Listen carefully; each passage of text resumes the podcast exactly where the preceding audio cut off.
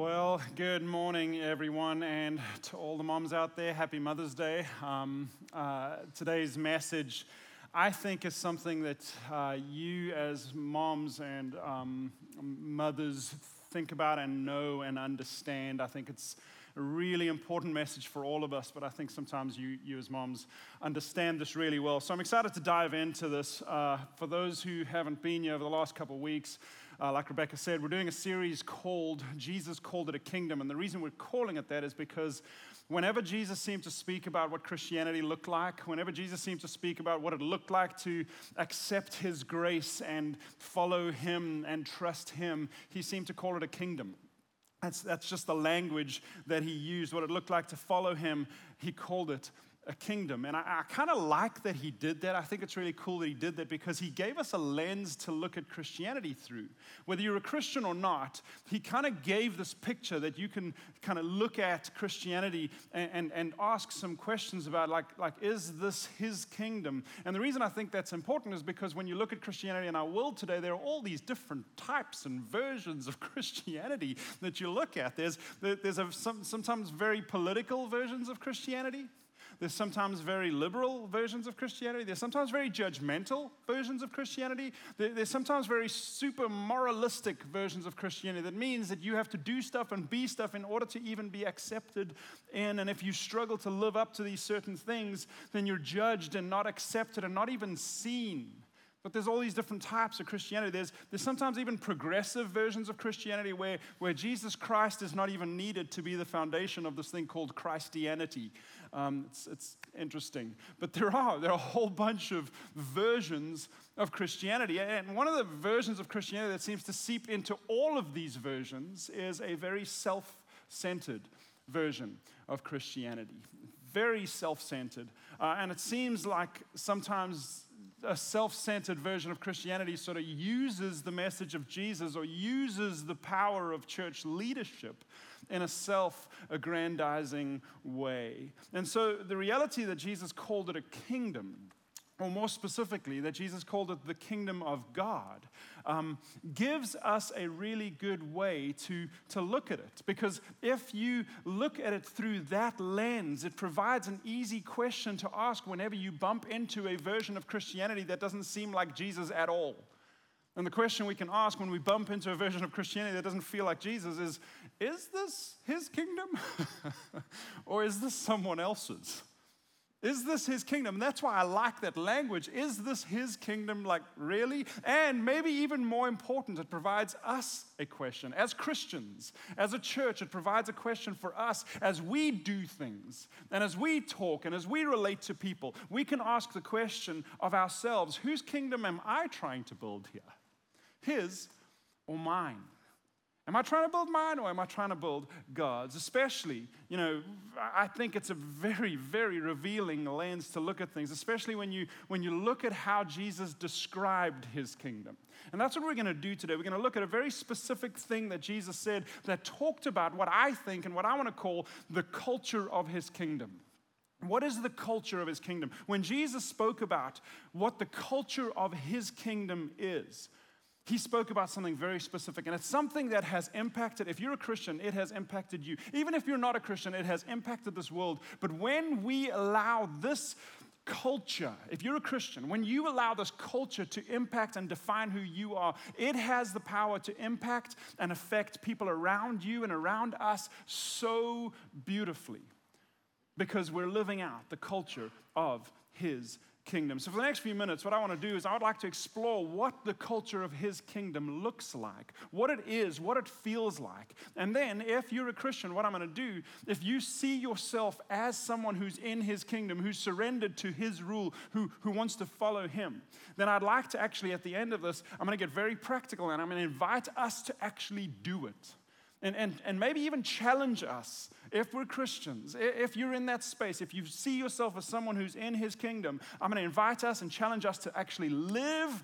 this culture that he describes as the culture of his kingdom. All right, so what is the culture of the kingdom of God that Jesus always talked about? In Matthew chapter 20, we, we find a conversation where Jesus very, very clearly describes this culture. And it happens right after Jesus describes what he's about to do and the most difficult thing in his life. And we're going to start in verse 17. Matthew chapter 20, verse 17, it says this Now Jesus was going up to Jerusalem and this was actually the last time that he was going to head to Jerusalem because this is around a week before he gets arrested and crucified. So, so, so this is a, like an ominous moment for him. I think as he's walking towards Jerusalem, he's feeling it.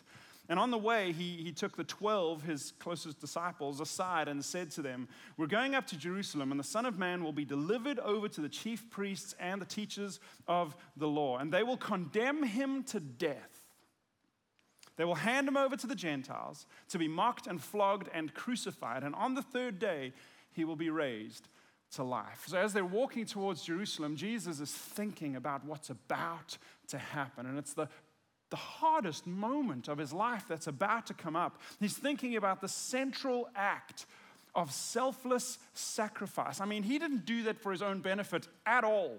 He did this for the benefit of everyone else. And it's the most selfless thing that anyone in this world has ever done. And it's in that context, and this is crazy. You see what happens next. It's in that context, Jesus is feeling this, that, that, that his disciples come along and they ask him a really crazy question. And you're like, what on earth are you talking about that right now? It's in that moment of description where he's talking about the most selfless act possible that their hearts are revealed and it's not that flattering. So let's see what happens. Jesus just said this in verse 20. Then the mother of Zebedee's sons, James and John, no doubt they had said, Hey, mom, go ask Jesus this. The mother of Zebedee's sons, James and John, they came, she came to Jesus with her sons and kneeling down, asked a favor of him. Now, now, now, let me just point out kneeling down is kingdom language, right? You kneel before a king. And usually, when you kneel, you kneel in order to surrender. You kneel in order to pledge allegiance. You kneel in order to say, You are king and I'm not. But what's interesting is that this leading, this, this kneeling didn't lead to surrender. It led to her asking a favor on behalf of her sons. So she kneels, kingdom language, but, but she doesn't kneel to, to, to surrender. She kneels to ask him to do something. In other words, she didn't kneel in order to say, I'm here to serve you and do your will. She knelt in order to say, Will you serve me and will you do my will? She knelt down and asked him a favor, which is just, it's just interesting if you look at it like that. And Jesus, in his grace, and because he's so kind, and because he's so selfless, in the moment of his greatest need, I mean, it was right after he said, I'm about to die. I'm about to get flogged. And she comes and she kneels with the other the boys sitting behind, beside her, kneels and says, Hey, will you do me something? I know this whole thing about you dying and stuff. I, I understand, but will you do me something? It's just, just a, it's just, just interesting. And in Jesus' most amazing humility and kindness and selflessness, look what he says, verse 21 What is it you want? Right in the midst of that moment, that's who he is. He's thinking, okay, what do you need? I'm about to die. What do you need? It's incredible. And it shows what, what kind of king he is. And it gives us a glimpse into the culture of the king of this kingdom. In the midst of his greatest need, what do you need? What do you want? It's incredible. It's incredible. And then look what she, she asks. She said, Grant that one of these two sons of mine may sit at your right and the other at your left in your kingdom. I, I know, I know you're about to die, but hey, I want to make sure my sons have what they need.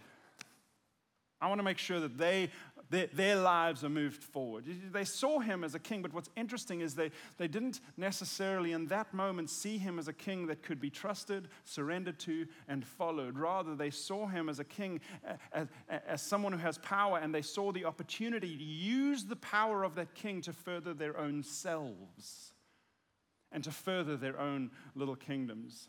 And, and, this question that she asked on behalf of her sons revealed a very self centered Especially in that moment when Jesus has just said, I'm about to be flogged. In that moment, revealed a very self centered reality in their hearts. They didn't even consider what he had just said. They wanted to use his power and use his authority to benefit themselves. They were so concerned about their own kingdoms in that moment that they weren't even concerned about his. And I think this is an important thing to see in Jesus' closest followers. And here's why because I think that's a picture of my heart. I think this is a picture of how we, and I, maybe it's just me, I don't think so, because I see it all over, but I think it's a picture of how we as Christians sometimes understand or see the kingdom of God. You see, I think we sometimes see it as something to use, something to gain from, rather than surrender to.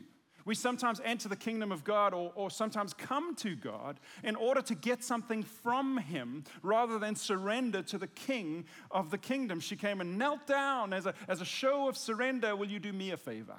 And the reason I'm kneeling is not for you, the reason I'm kneeling is for me. And sometimes we do that. I know I have done that. I know I've done that a bunch. I want God to do stuff for me and use His power to build my kingdom, protect my kingdom, grow my kingdom. Now, I don't use that language. I don't like walk around talking about my kingdom. That would be weird. But, but uh, that's what I'm doing.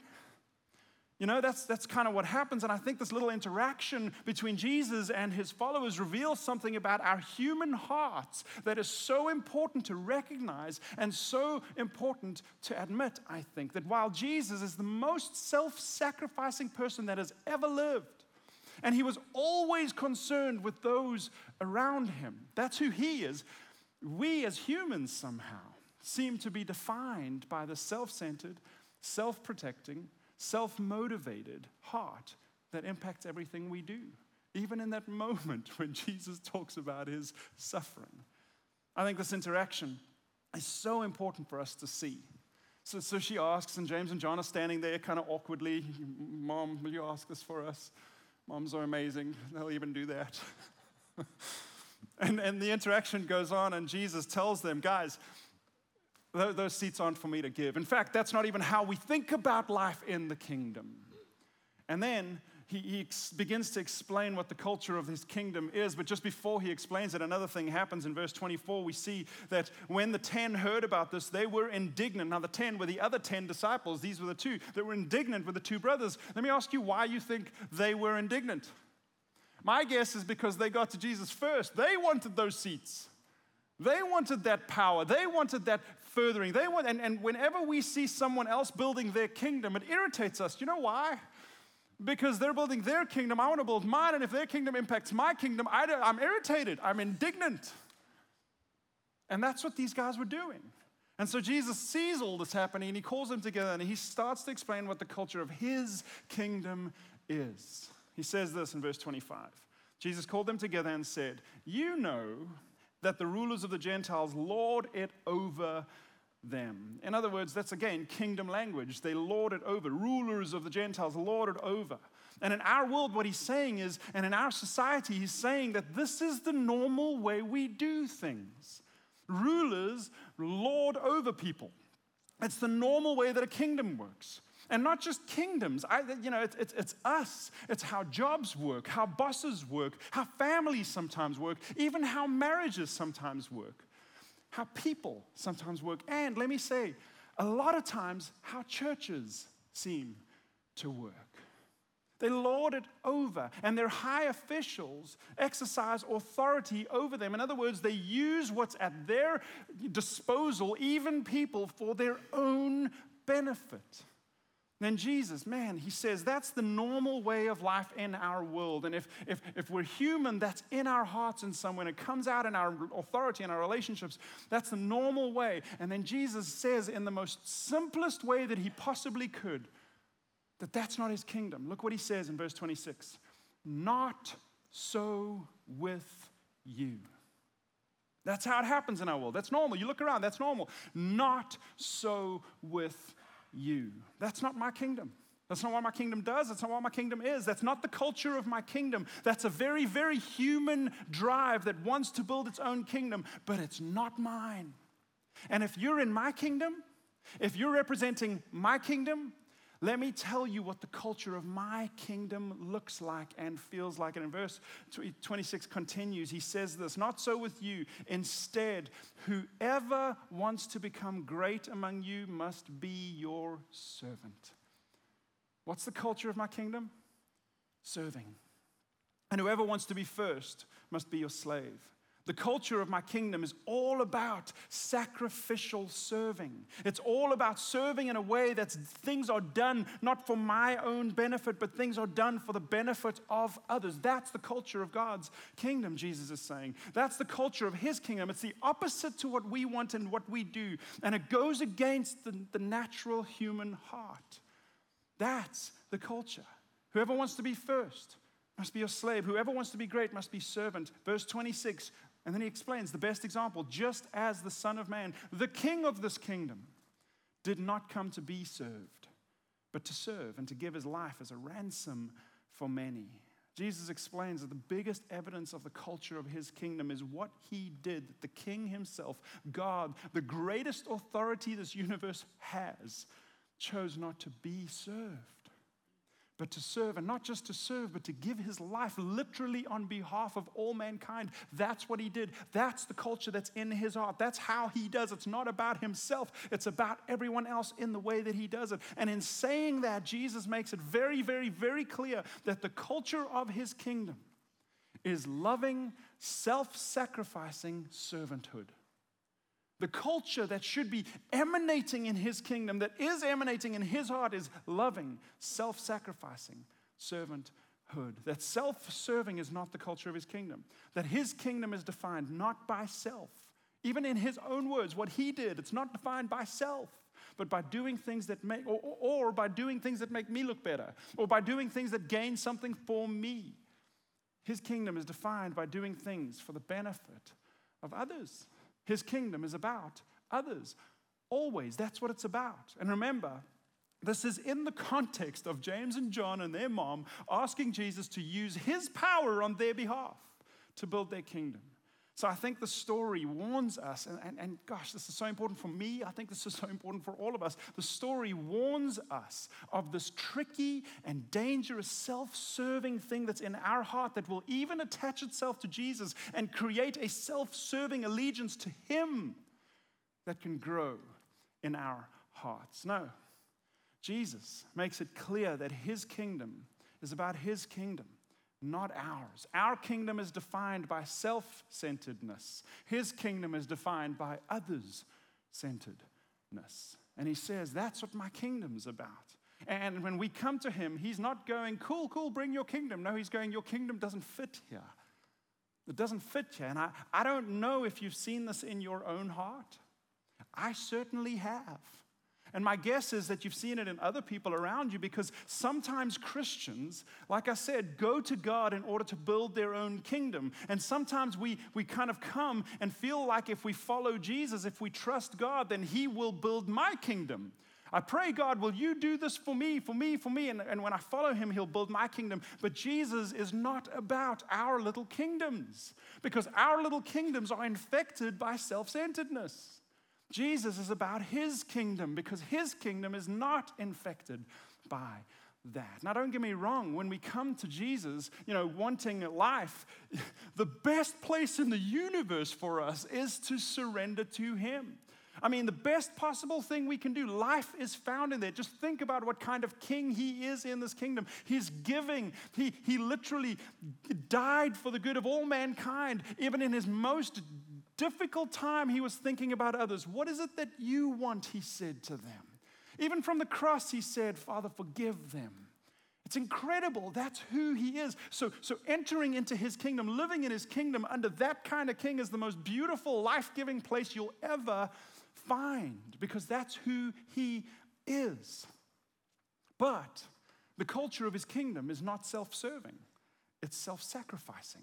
That's the culture of his kingdom. And his kingdom is not about building our little self serving kingdoms. It's about building a beautiful, self sacrificing, loving, and serving kingdom that loves and serves others. That's what his kingdom is about. And Jesus didn't come, again, to build our kingdoms. He came to invite us into his, to leave the self centered kingdom and enter into an others oriented kingdom because our kingdoms are self centered and his kingdom is others centered. And, and I think, how does this play out? I think one of the major problems in the church in our world today One of the major things people bump into and don't want to engage in church is because sometimes we operate like James and John and their mom.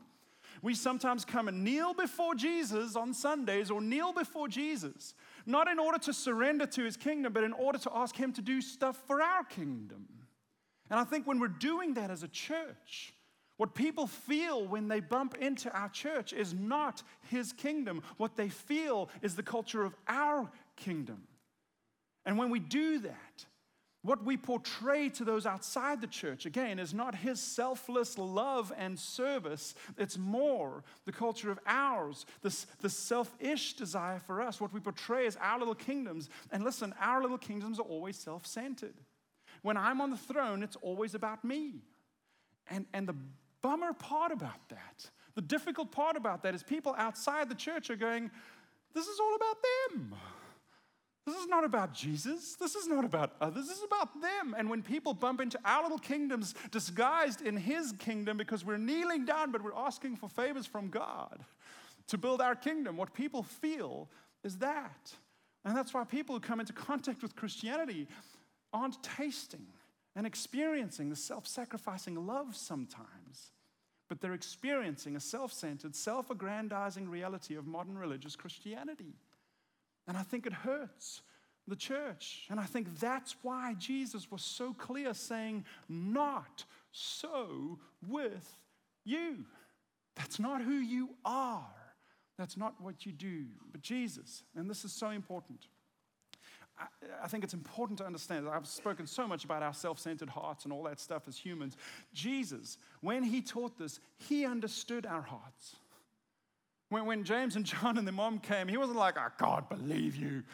He said, What do you want? He knew their hearts. He understood that our human hearts are drawn to ourselves. He knew that there's something in us that wants to use God to build our kingdoms. He knew that. He sees my heart. He knows it's in all of us. And I'm so glad that the Bible included this event in Scripture. Because when I struggle with my self centeredness, it's really nice to know that John, a dude who wrote the Bible, also struggled with this. It's really awesome. And again, Jesus knew that about us and he knew this about our world. And I think that's why when he came, he came so opposite to how people were expecting. He's going to build his kingdom. No, he died for everyone else. And he came not to build some grand kingdom, he came to offer a kingdom that was completely opposite to the self centeredness of us and built a selfless self sacrificing, loving, servant hearted kingdom. That's what he came to do. That's what he came to do. And if you're a Christian, not only has he invited us to live under the benefit of his selflessness and his love and his sacrifice, he has also called us to live that culture in our world, in our lives. John 13, verse 12, makes this clear. I mean, again, such an example of Jesus' selflessness. He's literally about to be crucified in like 24 hours. It's the night before he's about to be crucified, and he chooses to wash his disciples' feet. it's amazing when you think about who he is. And after he washes their feet, in verse 12, John 13, 12, he says this When he had finished washing their feet, he put on his clothes and returned to his place.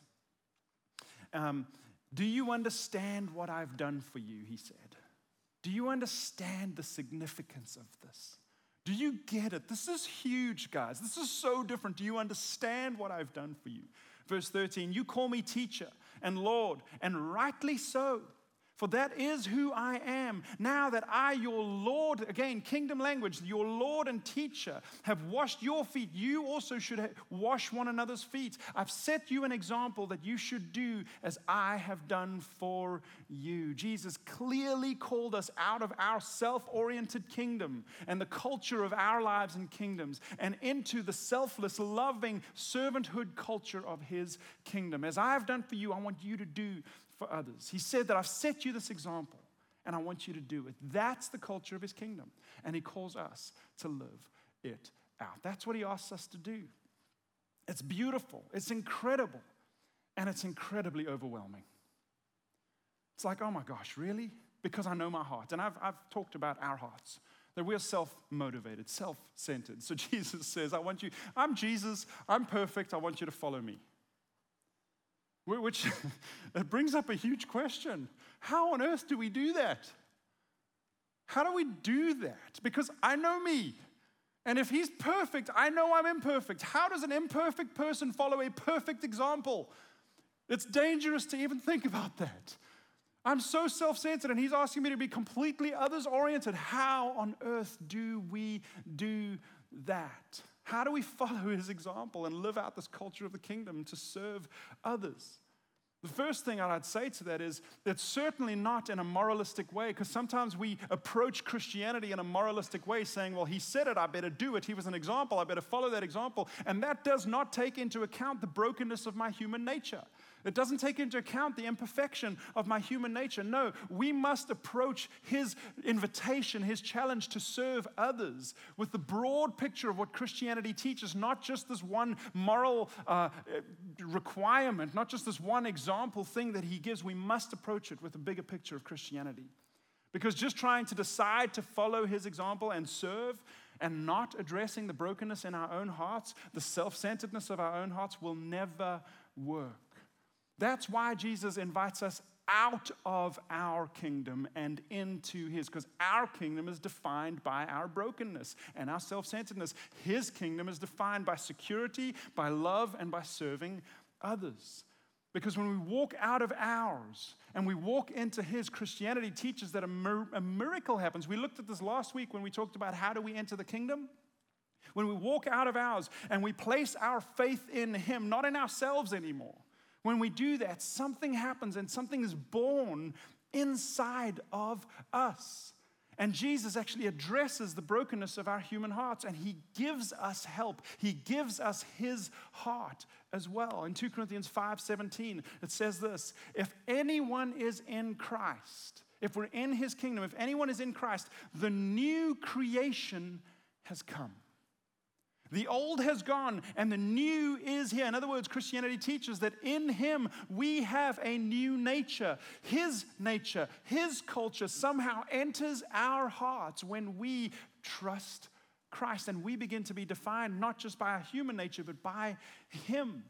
We're no longer just self centered. In some way, in some miraculous way, and I don't know how to fully explain this, but His nature enters us as well. So, in some way, we're selfless and selfish, kind of at the same time. He's put his selfless nature in us, meaning, and this is important, meaning that if you're a Christian, if you have placed your faith in him, if you're in his kingdom, if you're in Christ and you're a new creation, that if we live our lives only to serve ourselves, we'll never be satisfied. You know why? Because it's not who we are anymore.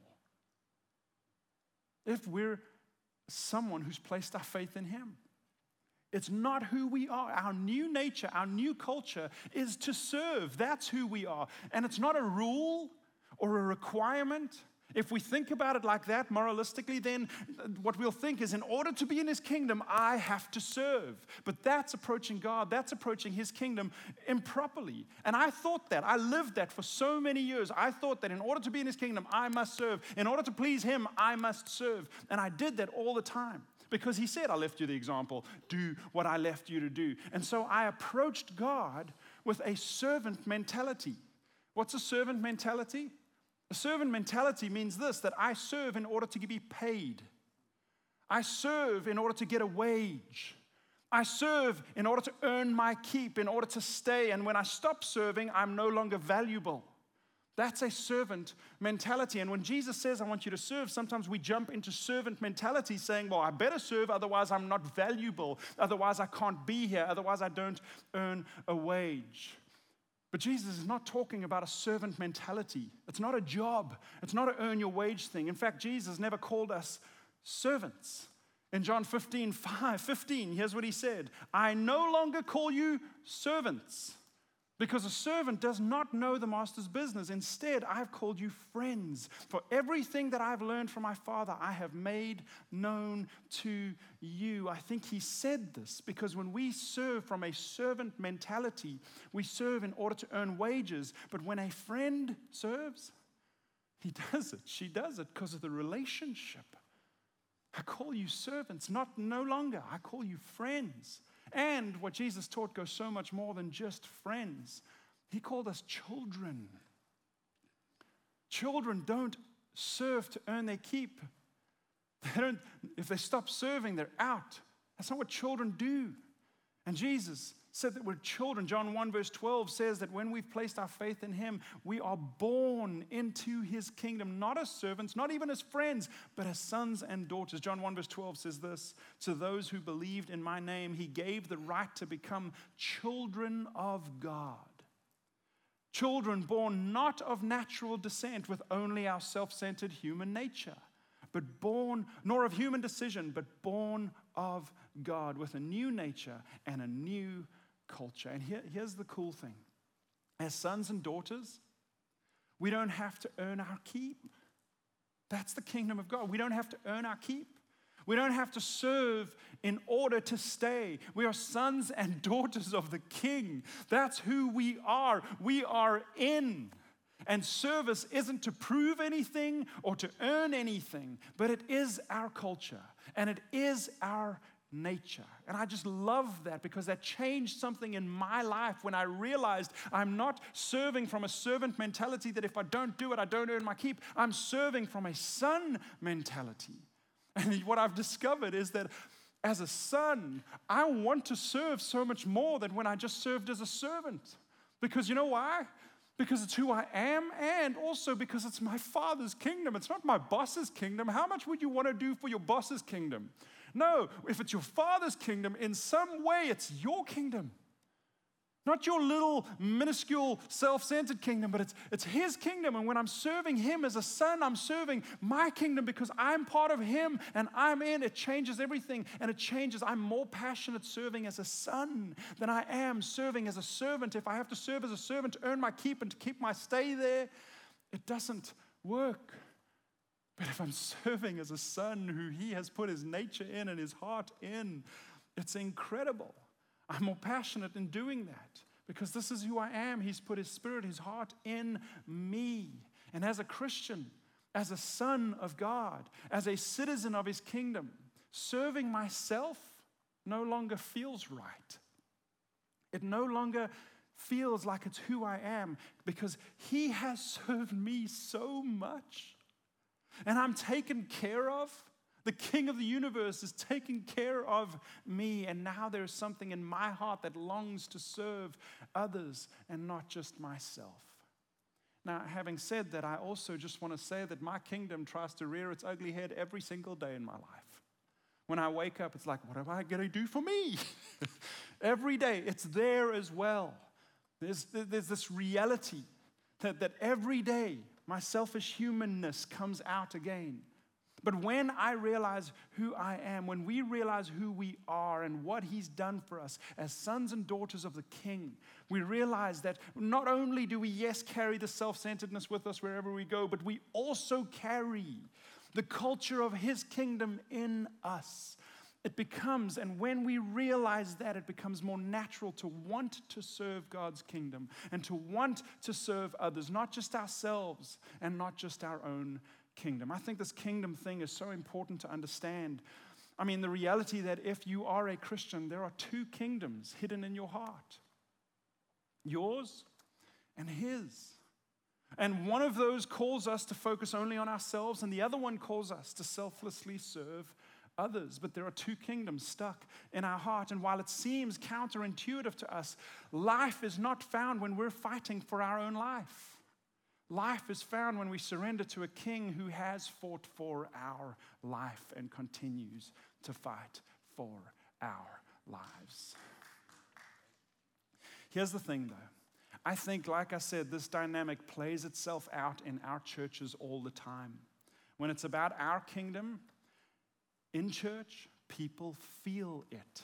Sometimes people feel that a church is just trying to get something out of them to attend or to give or to join. And, and, and, it feels like they're just a project or a goal.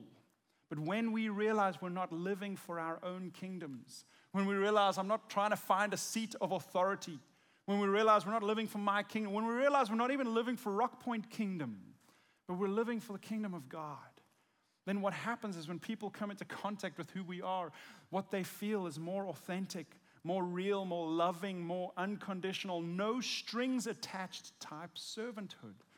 because we're doing what we do to serve a Father who loves us. We're doing what we do because it's just who we are. It's the culture of His kingdom that we're living in, and it's a part of our new heart, the heart that He has given us. Life in my kingdom is defined by me and wanting to be served by others, including God. Life in His kingdom is defined by Him and loving and serving Him and others. And life is found there. The question, the question then that we need to ask ourselves is this Whose kingdom am I living in? If you're a Christian, the crazy thing, and I know this is crazy, you have two kingdoms in your heart. Question is, whose kingdom are you living in? Whose kingdom are you fighting for? Because again, the culture of my kingdom is self centeredness, the culture of his kingdom is loving, selfless service. It's a beautiful, beautiful thing that he's done. And he portrayed that so well. The king, if Christianity is true, the king of the universe showed up and served and washed feet and died. What a culture! It's shocking. It's amazing. And then he calls us. He says, Hey, if you come and live in my kingdom, I'll give you my heart. I'll give you my spirit. I'll make you and have the culture of my kingdom. And then I want you to go live that. Go be that. It changed the world and it will continue to change the world. That's the culture of his kingdom. It's a beautiful thing. So I said I'm going to come back and get really practical. Um, and that's what I want to do now. If this is the culture of his kingdom, and if we as Christians are living in his kingdom, and if you're here and you're not a Christian, my guess is you're going, I love this. I wish Christians looked more like Jesus. That'd be amazing. But if you're a Christian, He's called us into his kingdom, into the culture of his kingdom to live this out. And I want to mention three areas where I think we need to live this out personally, firstly, secondly, in our community, and thirdly, in ministry.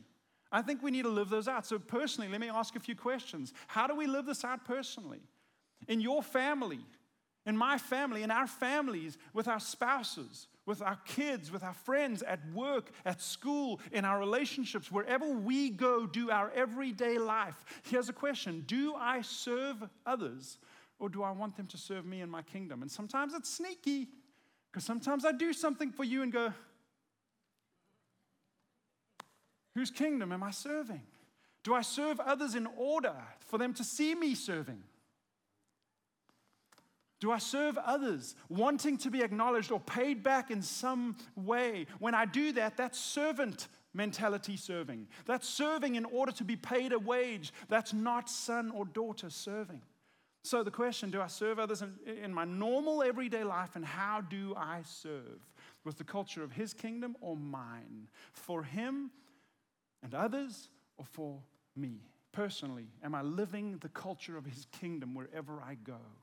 Secondly, in our community, you know, Jesus clearly calls us to go and serve and love our community. And this is why Love Chattanooga is such a massive part of our church because it's a way of serving our community with no strings attached. Sometimes churches and sometimes we, we as a church, could get so focused on what's happening here and are we doing this and what's happening in our building. And Love Chattanooga is a way that helps us not be self centered and keeps us serving others for their benefit and not ours, others who can't and will never repay us. And so, this is a massive part of who we are as a church and why we have partners and why we serve and give money to organizations who can't pay us back because we want to serve His kingdom, not ours, not Rock Points. We want to serve His kingdom. We want to live out the culture of His kingdom. So, this personally, am I living this out? In, in, in, our community, are we living this out in some way? This is how we do it as a church. And then, thirdly, ministry. As a Christian, this is something that God has called us to, to serve others and help them know Him. And here at our church, I mean, on Sundays, people are showing up every week. Teenagers, kids, little babies, adults are showing up every week. And we want to do everything we can to serve them well and to continue to create a safe community where anyone, no matter where they're coming from, can discover, develop, and deepen a relationship with Jesus. That's our mission. But here's what, what's true we can't do that with just a few people. It takes a bunch of people to do that. And so the serving culture is a massive part of what happens here on Sundays and what happens in our church. And, and I'm sure you've seen them people with t shirts walking around the building, looking after kids, looking after teenagers, discipling, loving, helping, creating safe spaces for all of them. Uh, guest services members, you've seen them, these people who are holding this culture in their heart and serving others. It's beautiful. So, here's the practical invitation and challenge that I said I would come to. As Christians, we're called to live in the culture of His kingdom in our everyday life. So, let me ask you are you doing that in your personal life, where you live? As a Christian, it's who you are. It's not something I got to do to earn my wage. No, no, no, no. He, if you're a Christian, if you're in His kingdom, He's put His heart in you. It's who you are. So, are you doing that in your personal life? With your, with your husband, with your wife. If you were to ask them, Am I serving? Ah. with our kids, with our friends, are we doing that in our personal lives? Are you doing that in some way in our community? And are you doing that in some way in ministry? Are you doing that? Are you living out His kingdom, the culture of His kingdom, in a loving, sacrificing way of serving others? Jesus said, That's the culture of my kingdom. When people come into contact with people in my kingdom, that's what they should feel. And, and, and let me kind of end by saying this that I can't, we can't control or, or, help really with your personal life. That's an area where you've got to live and do at work and at school and neighborhood. We can't do that. But the other two areas, in terms of community and ministry, we have ways to, if, if you're not engaged in any way, there are ways to engage with us. We've got a serve list for, for, for Love Chattanooga. We're doing things the whole time in the community. And if you don't have a place where you're serving in the community, that's a wonderful opportunity for you to dive in. And then in ministry, um, we, we have opportunities for you. If you want to dive in and be a part of what's happening here at Rock Point, if you see yourself as a part of Rock and you want to serve others in ministry and help be a safe community for them, we have space for that to happen. Now, just to be clear, I never ever want this to feel like we're pressuring you. Oh, he did the sermon about, you know, serving and now he's died. That's why. No, that's not why. This is the culture of his kingdom. This is who we are as Christians. This is what he's called us to. And if you're not doing that, that's you're missing out on something in your life. And so we do have, yes, of course we need people. Yes, of course we need this space. There are opportunities. There are opportunities in production. There are opportunities with students, middle and high school. There are opportunities with kids. There are opportunities on guest services for people to dive in and serve here and fulfill some of the stuff inside of us that Jesus made us and called us to live out this culture of the kingdom. But there's no pressure. You, you, remember, we don't have a servant mentality. You don't have to earn your keep. But we are sons and daughters, and He's called us to serve. So there is an opportunity here at church for you to dive in if you would like to.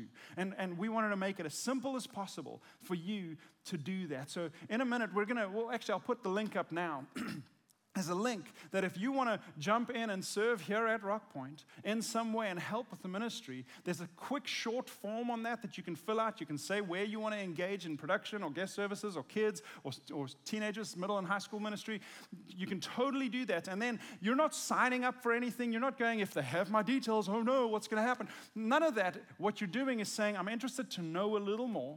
And then a staff person will connect with you and, and ask questions, and you can ask questions and see if there's a good fit or a way to do it. We also want to do our best to set people up for success who are serving. Um, we will train you, we'll, we'll provide you uh, a way to do this with others who are doing an incredible job. In fact, that's one of the coolest things about doing this because you connect with others. Um, if you have kids and you're worried, okay, what will my kids do? Well, we have childcare for them. It's also one of the reasons we have two services every Sunday so people can serve one one and attend another. We want to make it as simple as possible.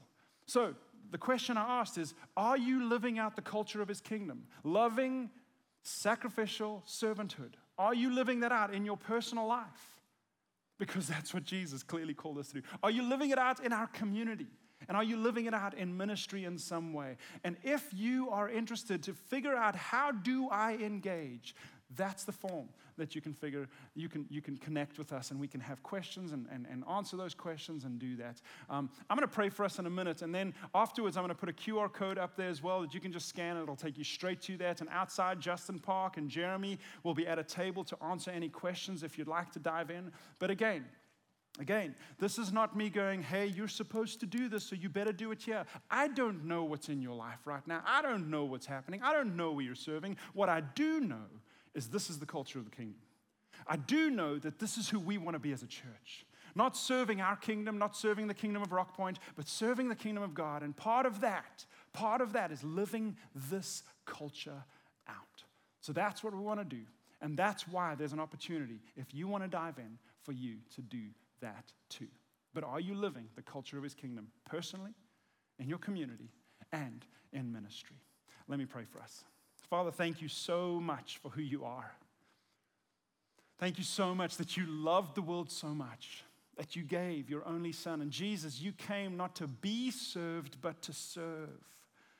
And you, in doing that, you changed the world and you created a kingdom that you've invited us into that's not defined by, by self, but it's defined by love and security and serving and self sacrificing. It's incredible.